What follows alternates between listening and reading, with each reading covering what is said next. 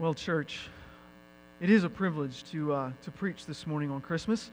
And uh, we're going to read our, our passage right off the bat this morning. So if you would uh, stand with me if you are able, we're going to be reading from Matthew chapter 4, the beginning of chapter 4, verses 1 to 11 this morning. So hear this, the word of God. Then Jesus was led up by the Spirit into the wilderness to be tempted by the devil. And after fasting 40 days and 40 nights, he was hungry. And the tempter came and said to him, If you are the Son of God, command these stones to become loaves of bread. But he answered, It is written, Man shall not live by bread alone, but by every word that comes from the mouth of God. Then the devil took him to the holy city and set him on the pinnacle of the temple and said to him, If you are the Son of God, throw yourself down, for it is written, He will command His angels concerning you, and on their hands they will bear you up, lest you strike your foot against a stone. Jesus said to him, Again it is written, You shall not put the Lord your God to the test. A devil took him to a very high mountain and showed him all the kingdoms of the world and their glory. And he said to him, All these I will give you, if you will fall down and worship me. Then Jesus said to him, Begone, Satan, for it is written, You shall worship the Lord your God, and him only shall you serve. Then the devil left him, and behold, angels came and were ministering to him. This is the word of the Lord. Thanks be to God. You may be seated. Well, I think it's rare that you'll come to church on Christmas and hear the passage of the temptation of Jesus. It may seem weird. Why are we looking at this this morning? Why are we here? But I think Christmas, the arrival of Christ, and his temptation actually go hand in hand quite well. His temptations and the successful denial of those temptations, they go far deeper than him just showing us how to say no to temptation far deeper. Because we are beset by temptation every single day. I mean, practically every moment, are we not? I mean, we have our flesh, the world around us, and an enemy, Satan, who are all bringing temptation to us. So temptation is constant. And so Jesus' temptation and his success in his temptation is important for us to see as a model, but it is going deeper. It's going deeper. We're going to see three big things in Jesus' temptations this morning. We're going to see that we have a God who has succeeded where we have failed. He's our substitute. But also, we're going to see we have a God who's not only succeeded, but helps us succeed as a result of his temptation. He equips us. So he's our substitute. He equips us. And thirdly, we'll see that we have a God who can relate to us. In other words, he sympathizes with us. We'll see that third thing. Now, we're actually going to see those things after we walk through the temptations. We're going to spend kind of the first half looking at the temptations of Jesus, and then we'll see kind of, okay, what are, we, what are the results? All those three things are the results of his temptation. But specifically, I'm excited to talk about his sympathy and how he sympathizes with us. You see, I am uh, a big fan of Superman. And uh, you know, I'm, I'm a nerdy guy. You, you guys, you guys get that. And I, I love comic books, but here's the reality. I've read very few comic books. I kind of like the idea of comic books and superheroes. And I talk a big game, but I, I don't, I've never owned a comic book. I've never, never read them really. Uh, but I like them. And I certainly like movies and reading Wikipedia about them. That's fun. Uh, but I, I love Superman. I always have. And one of the criticisms that people have of Superman is they're like, how can you relate to Superman and why, why would you be interested in him as a hero? Because he's just so perfect. Everything about him is awesome. Like he's powerful, he doesn't have any like character flaws or anything like that. Why would you want him to be your hero? He can't understand you and you can't understand him. And sometimes we take that type of thinking and we apply it to Jesus. Like, how could Jesus really sympathize with us? After all, he is God. So when we look at his temptations, how can these have any impact on us? After all, I don't think any of you have really been tempt- tempted to make stones turn into bread. or to throw yourself off a building to have angels rescue you, or think that you could actually have the, the kingdoms of the world under your authority. I, have never had those temptations. I can't do those things. And so, as we look at Jesus' temptations, are they really temptations that we would face? Are they temptations that give us a Savior? A Savior who can relate? And I think the ultimate answer is yes. And all of this is important because of Christ's humanity. And it's Christmas where we are reminded of that very fact that we have a God who put on flesh. Infinity has clothed himself with finitude. Jesus coming in the flesh makes everything about our spiritual life possible. So let me pray, and we will dive in together. Father, help us to have soft hearts and open ears so that we may understand what you have for us this morning. Give me clarity of speech and clarity of mind as I preach. I pray all this in Christ's name. Amen. All right, let's dive back into our passage. We have our first two verses where Jesus is led by the Spirit and he's tempted and he's been fasting for 40 days and 40 nights.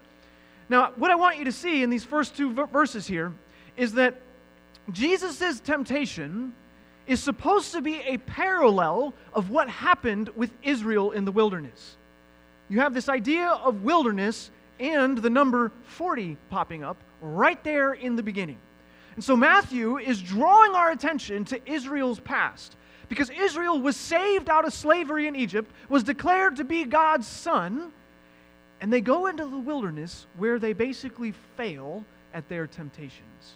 They fail at their temptations. And they're there not 40 days, but 40 years. But this number 40 is incredibly important. So we have this at the very beginning, but also the three responses that Jesus has to Satan aren't just, hey, he knows his Bible well and he's using appropriate scripture. That's true, but Jesus is actually pulling from a very particular place in the Old Testament. All three of his quotations come from Deuteronomy chapters 6 through 8. In that section, Moses is talking to the people of God. They're getting ready to go into the promised land. And Moses is both reflecting back on their time in the wilderness and telling them how they need to live when they go into the promised land. And so, all three times that Jesus quotes Scripture, he's quoting from what Israel needed to do when they went into the land and how they ought to have lived as God's faithful son. That is no mere coincidence. I mean, Jesus could have pulled all sorts of verses when Satan is tempting him, but he goes to a very particular place. And so Matthew is saying a very particular thing about who Jesus is, specifically that he is God's faithful son. He's God's faithful son. Okay, so Jesus is lining up with Israel, and I want to hit one more thing, and that is Jesus keeps, or sorry, Satan keeps saying, if you are the Son of God. And sometimes we'll come to that and, we think, oh, Satan is trying to cause Jesus to doubt whether he is the Son of God. Now, the underlying Greek doesn't allow us to do that. In Greek, there's different types of conditional statements, kind of if then statements. This is a first class conditional. That's a fancy word for it, first class conditional. And what it means is that it's assuming the statement is true. So Satan is not coming and saying, Well, if you're the Son of God, you could come and do this. Can you do this, Jesus? Prove it. He's not saying that. Instead, Satan is trying to get Jesus to reflect on what it means that he is the Christ and to use his sonship in a way that is against or inconsistent with the mission of God. He's like, well, if you're, if you're the Messiah, then you need to do this. That is what Satan is saying. You need to exert your power. You need to show yourself to be able to do all these things. Not, you need to do these things to prove that you're the Messiah. He's saying, you're the Messiah, so this is how you ought to live. And Jesus comes back and fights against every single one of those things because he's saying, no, this is what it means to be the Messiah. So we're going to look at each one of those things. So let's dive into the first one, okay? All right, so the first one's up here. Hey, turn these bread or these stones into bread. Turn these stones into bread. Ultimately, this is the temptation to not trust in what God has said, especially when it comes to suffering. Not trusting what God has said, especially when it comes to suffering. Jesus is hungry, he's suffering. And Satan says, Hey, you don't need to trust what God has said here about, about relying on him. You just come do your own thing right here. Jesus quotes from Deuteronomy chapter 8, verse 3 Man shall not live by bread alone, but by every word that comes from the mouth of God. God made Israel hungry in the wilderness, and he gave them manna to test them in their faithfulness. And they often failed while they were in the wilderness with this manna. They grumbled and they complained about it. They wanted meat. They're like, hey, God doesn't really care about us. They grumbled over and over and over again. And Moses is telling them in chapter 8 of Deuteronomy hey, you need to live by what God has said. Don't trust in bread and in what you have. Trust in what God has said. God says that He cares for you. Will you trust in that? That's what Moses is saying. And so Jesus picks this up and says, No, the Spirit has led me here to fast. And so I will faithfully fast and I will endure this faithfully. I don't need to bypass suffering. Instead, I will endure it and I will be faithful. I will trust that what God has said is indeed enough. Do we trust God in the midst of trials as His children? That's the same temptation for us. Think modern examples. You know, not many of us are going hungry on a regular basis. But do we trust God with our finances, our relationship status, our health? And not that we don't want those things to be good. Not that we don't want to be in a financially secure position or to have health that's not falling apart. But do we despair when those things aren't where we want them to be? Do we trust that what God says is enough? So, for example, let's say I'm struggling financially and a higher paying job comes around, but it's going to require me to work on Sunday mornings. So I can't be with my church family. Or it's going to require me to work more to where I won't be able to invest in my church family. Do I trust that what God has said about relying on Him and His ability to provide for me, do I trust that that's enough? And that maybe I don't need as much physical provision because being a part of the body is more important. Do I trust Him in that? Or let's say you're a single person and there's somebody you really like and you're really lonely and you don't want to be lonely anymore, but that person you really like and maybe they're interested in you, they don't really know Christ. They don't walk with Him, they don't love Him. Do we trust that what God has said is enough? And that it is better to be single and have Christ than to pursue a non believer and get into an unequally yoked relationship and trust or and, and have our life be torn apart as a result? Do we trust that what he has said is enough? That's the first temptation. Well, then we get this second temptation that Jesus walks through. Satan takes him to the temple and tells him to throw himself down. Satan kind of picks up on what Jesus has done. He says, Okay, you trust what God has said. You, you, you're trusting that man will not live by bread alone, but in every word that comes from God. It's like, okay, I know how to play this game. I know Scripture. I've got it all memorized. I'm Satan after all. So Satan starts to use Scripture. And he's tempting Jesus to, tr- to test God's protection and love. Because what is Satan actually quoting? He's quoting Psalm 91. Psalm 91 is not really a messianic psalm. Some people will take it to be that. But Psalm 91 actually, in general, is talking about the righteous man and how God cares for the righteous man how God protects the righteous man. So Satan says, okay, you trust in what God has said? Well, God has said he's going to protect the righteous man, and you, as the Son of God, surely God would protect you if you were to throw yourself off this temple here. He will command his angels concerning you. You're not going to get hurt. Basically, this is the same lie or question that Satan says in the garden. Did God really say? Starts twisting what God is saying, starts making it into something else. Did God really say? Does God really love you, Jesus? Does God really love you, child of God? I don't think Satan is tempting Jesus with trying to gain a crowd.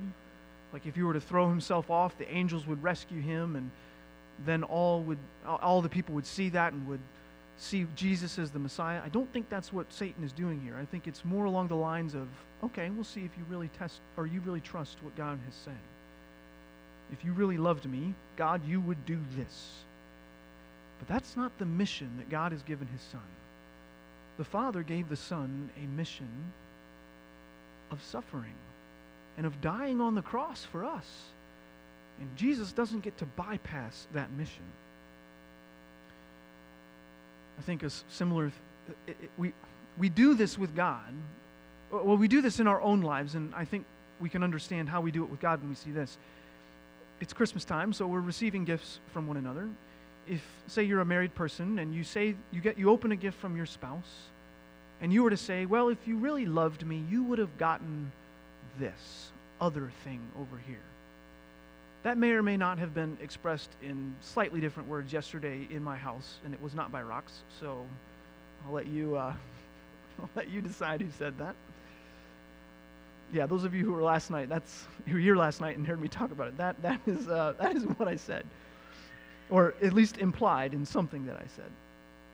But that's what we do with God. God, if you really loved me, you would do this in my life. You would take this away. You would make my life be different. You would give me this gift. And that's what Satan is saying to Jesus. It's interesting, when Jesus is on the cross in Matthew chapter 27, verse 40, the people who are standing around him say, If you are the Son of God, come down from the cross. This temptation pops up again. But Jesus' response comes from Deuteronomy chapter 6, verse 16. And in Deuteronomy 6 16, Moses is saying, hey, don't put God to the test. You put God to the test when he brought you out of Egypt. One of the first things that Israel did when they were brought out of Egypt in Exodus 17 was complain about not having water. They actually say to Moses, Moses, you brought us out of Egypt to die here from thirst. They literally say that. And they're rebuked because of that, but God, in His mercy, does give them water. And then later on, in Deuteronomy 6, Moses is saying, Hey, you tested God when you did that, when you were grumbling about not having water. And he says, moving forward, as we go into the promised land, don't say, God, if you really cared, you would bring this thing. Do not put God to the test. So Jesus says, I'm not going to do that. I know that God loves me. I'm trusting in what He says. And because I trust in what he says, I'm not going to put him to the test. I don't need to throw myself off of the temple to prove that God actually has my back. As a matter of fact, I'm willing to go to the cross because I know that God has my back. And I trust that God is so good that he will give me resurrection because I am innocent. The resurrection proves that Jesus was justified in what he was doing. Got off my notes a little bit there. I got too excited. Sorry. One of the things that Jesus says in Matthew chapter 26, verse 53, when he's arrested, he says that his father would send angels if he appealed to him. But then how could the scriptures be fulfilled? In other words, Jesus' mission could not succeed unless he was willing to walk through the suffering and the arrest, the betrayal, the death that the Father had for him. So may we also understand this temptation when it comes and have eyes to see and ears to hear. God, if you really loved me, I wouldn't find it so hard at work. I wouldn't find it so difficult to work with my to get along with my spouse or work with your spouse in case you work with them. God, I wouldn't find it so hard to be single. I wouldn't find my kids to be such a burden or to find it so difficult to raise them. Or how about this one? God, I raised my kids in the church, and they love you, and you've sent them to the other side of the world to serve me, or to serve you, excuse me. And that's really hard. I've heard that uh, from parents before as I was watching college students go off into the mission field. And that always baffled me because I thought, wow, what a joy it is, or would be, to have children that would go into the mission field. And I know that some of you have children who have gone into the mission field. And there's that tension where you don't get to be with your child. And there's a temptation to say, God, why my child? But we know that God is doing a good thing through them. And so, although we are not with them for a season. All the glory that you will get to experience with them in heaven as you see the fruit of their labor. What a joy. What a joy. Okay, so that's our second temptation. Let's keep going. Third temptation there's a temptation to basically worship another God in order to get what we want or to, to what we think we deserve. So, to worship another God in order to get what we want over here or what we think we deserve. That's what Satan says to Jesus. Like, hey, come and worship me, and I'm going to give you the kingdoms of the world. I'm going to give you this authority, this power, this glory. Jesus should have had all of those things. Jesus is owed all authority and glory and power, all the kingdoms of the world. And the temptation is to offer allegiance to a false God in order to get what he wants and deserves. Basically, taking a shortcut. Bypass the cross, Jesus. Don't go to the cross over there. You can have it all right now. Sounds familiar for us. Don't walk through all the suffering and hard work. Just get over, just, just have this goodness over here. Get over here and worship me, and you can have it all. Jesus responds from Deuteronomy 6:13, just a few verses prior to what we read. You shall worship the Lord your God, and him only you shall serve. You see, Israel had failed at this as well. They had worshiped the golden calf in the wilderness. And Moses is directing their eyes to the future and saying, Worship God alone, worship Yahweh alone, and things will go well with you in the land. And so Jesus picks up on this and he says, Worship God alone. That's going to be me. I am going to be faithful. I do not need to worship you, Satan. Even though you offer me a path that avoids the suffering and death, I will worship God alone no matter where it takes me. Because I trust that there is a life to come and that my God is good and he will save and protect me. Now, one of the really interesting things when you fast forward to the end of Matthew and you see a like uh, you see the themes at the end of the book. You know, often themes are introduced at the beginning and the end. You know, if you're reading a book and you want to know kind of what's the book all about, read the first and last page. Oftentimes that'll sum it up for you. So here's the very end of Matthew. Now the 11 disciples went to Galilee, to the mountain to which Jesus had directed them. Galilee again. We've been talking a lot about Galilee. And when they saw him, they worshiped him, but some doubted. Satan tempted Jesus with worship. And Jesus came and said to them, All authority, there's that, in heaven and on earth has been given to me. Go therefore and make disciples of all nations, baptizing them in the name of the Father and of the Son and of the Holy Spirit, teaching them to observe all that I have commanded you. And behold, I am with you always to the end of the age. So here at the end of the book, Jesus gets all authority, he gets all the kingdoms.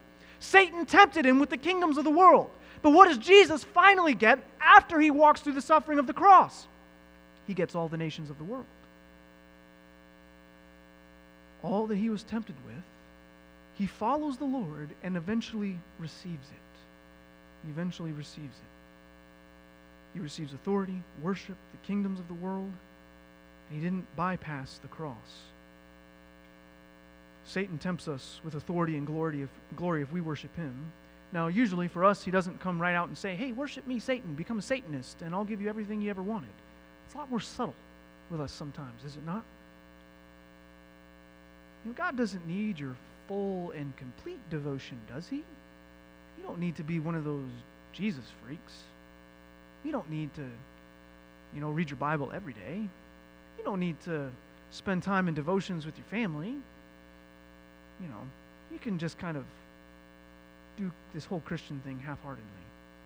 He, say, he tempts us, Satan tempts us in those little ways. Where it sounds kind of like, oh, you know, I can I can cheat here, I can do this little thing over here. And meanwhile, he's capturing more and more and more of our allegiance. With Jesus, he just kind of came right out and was like, hey, tempt, worship me. That's your temptation. But with us, it's little by little, piece by piece. Now, this, praise be to God,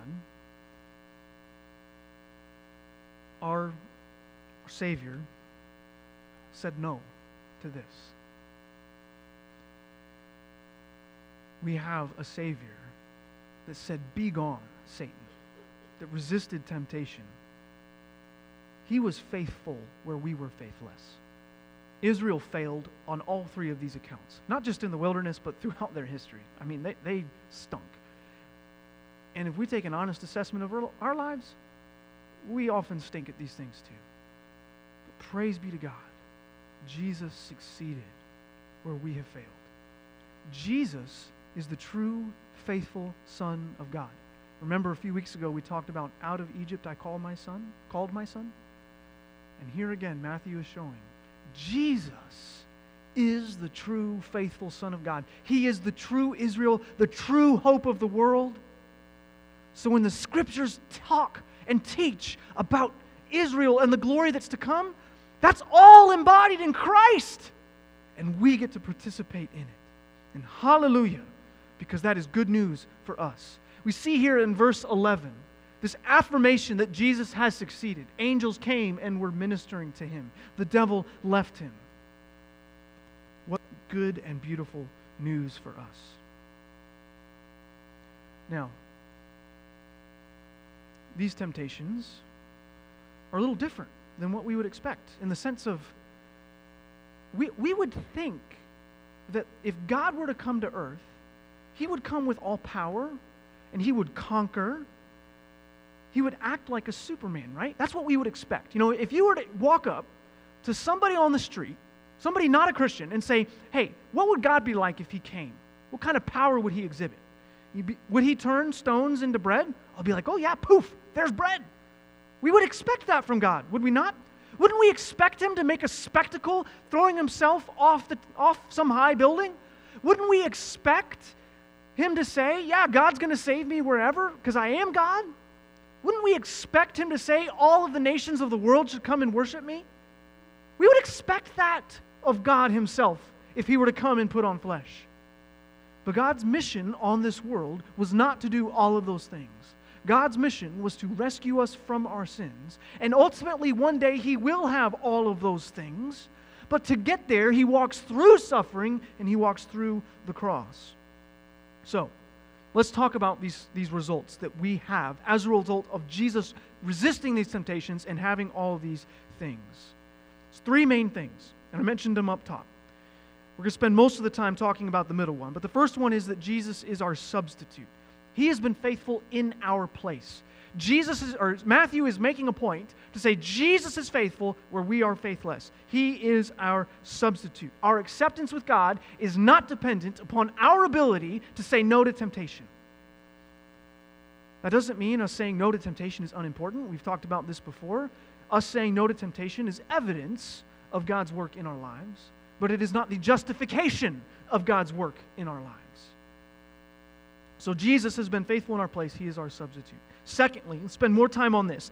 He relates to us in our temptation, He sympathizes with us.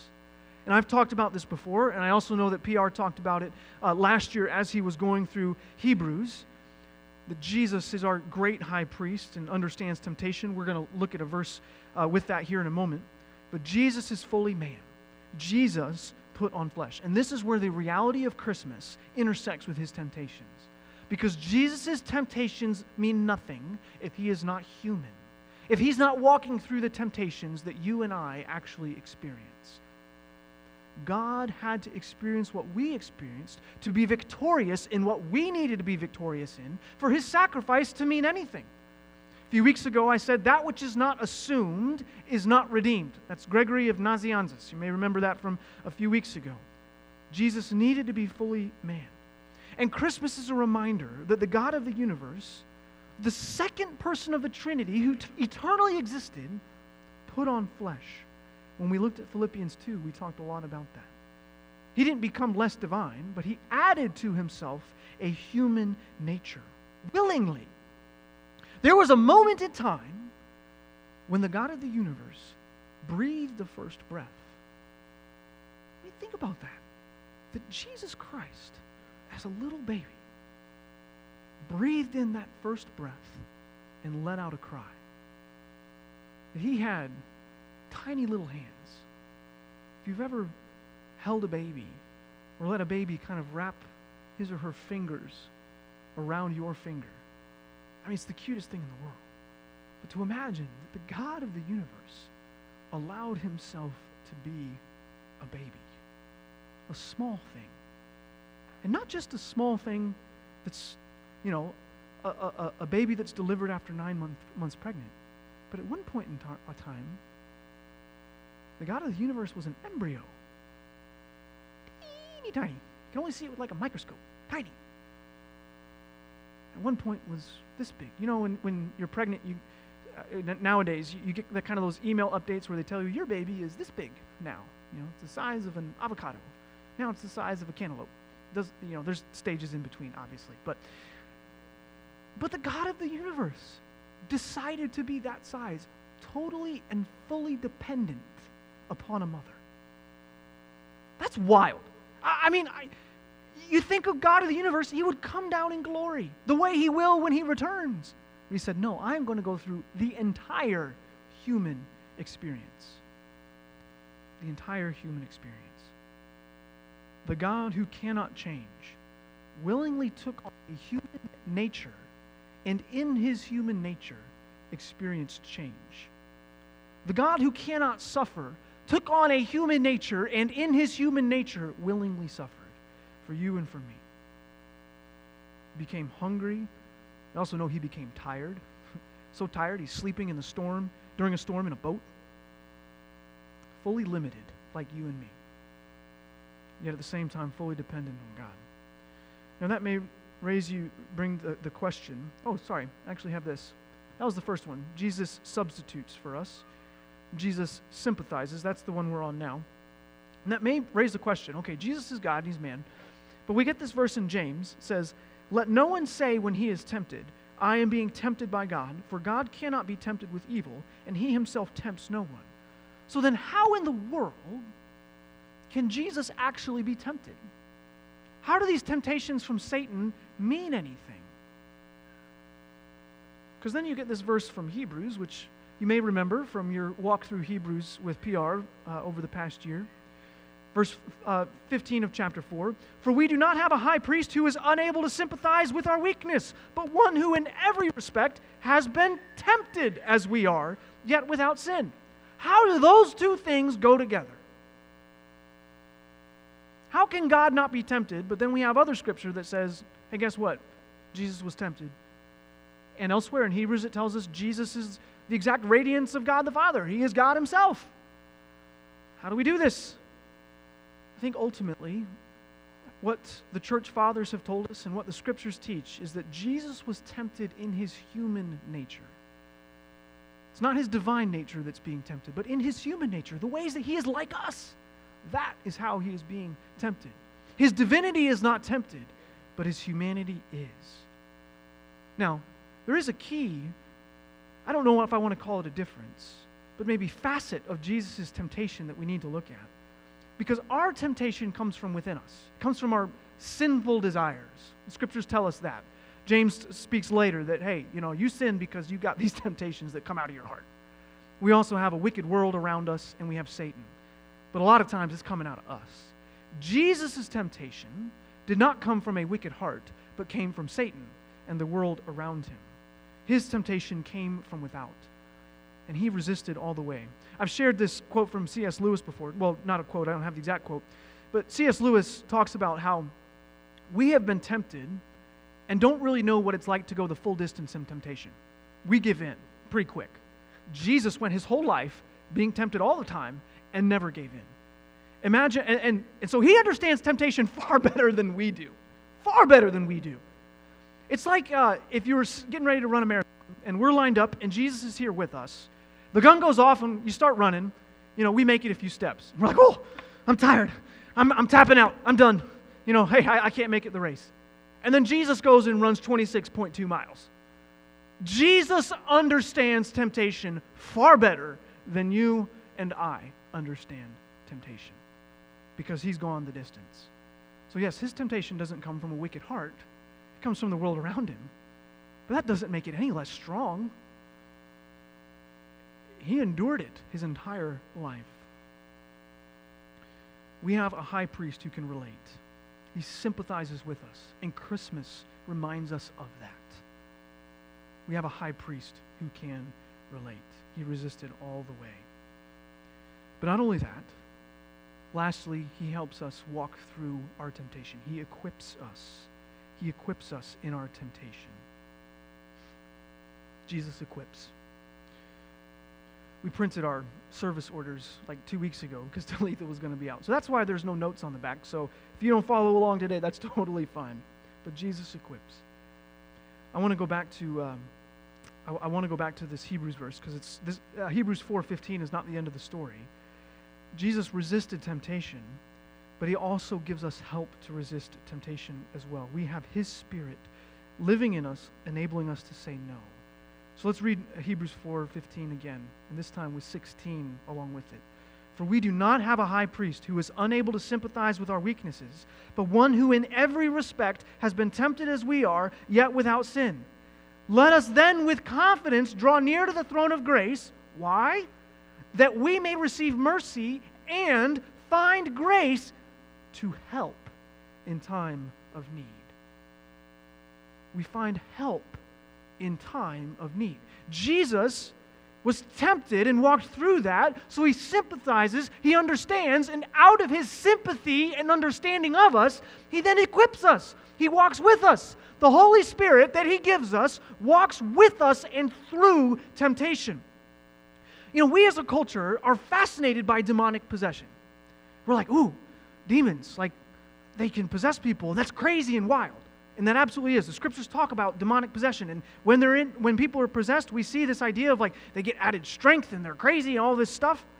And we forget that we also have a supernatural possession. Every single Christian is supernaturally possessed by the Holy Spirit. And we don't just get, well, I don't think we get any physical strength. At least I haven't gotten any physical strength. But we get a supernatural spiritual strength where we can say no to temptation where when we look at how Jesus said no to temptation, we are able to do that too. We are able to say no to Satan. We can say, Begone, Satan. And instead of saying, Yes, Satan, I'll worship you, we say, No, I'm going to worship Christ because he is my Savior. He gives us the strength to say no. Practically speaking, what does that look like? Well, one, we acknowledge the temptation. Hey, a temptation is here. Sometimes we like to kind of be like, I'm not tempted. yes, you are. Just acknowledge that you're tempted. Start there and then confess our desire.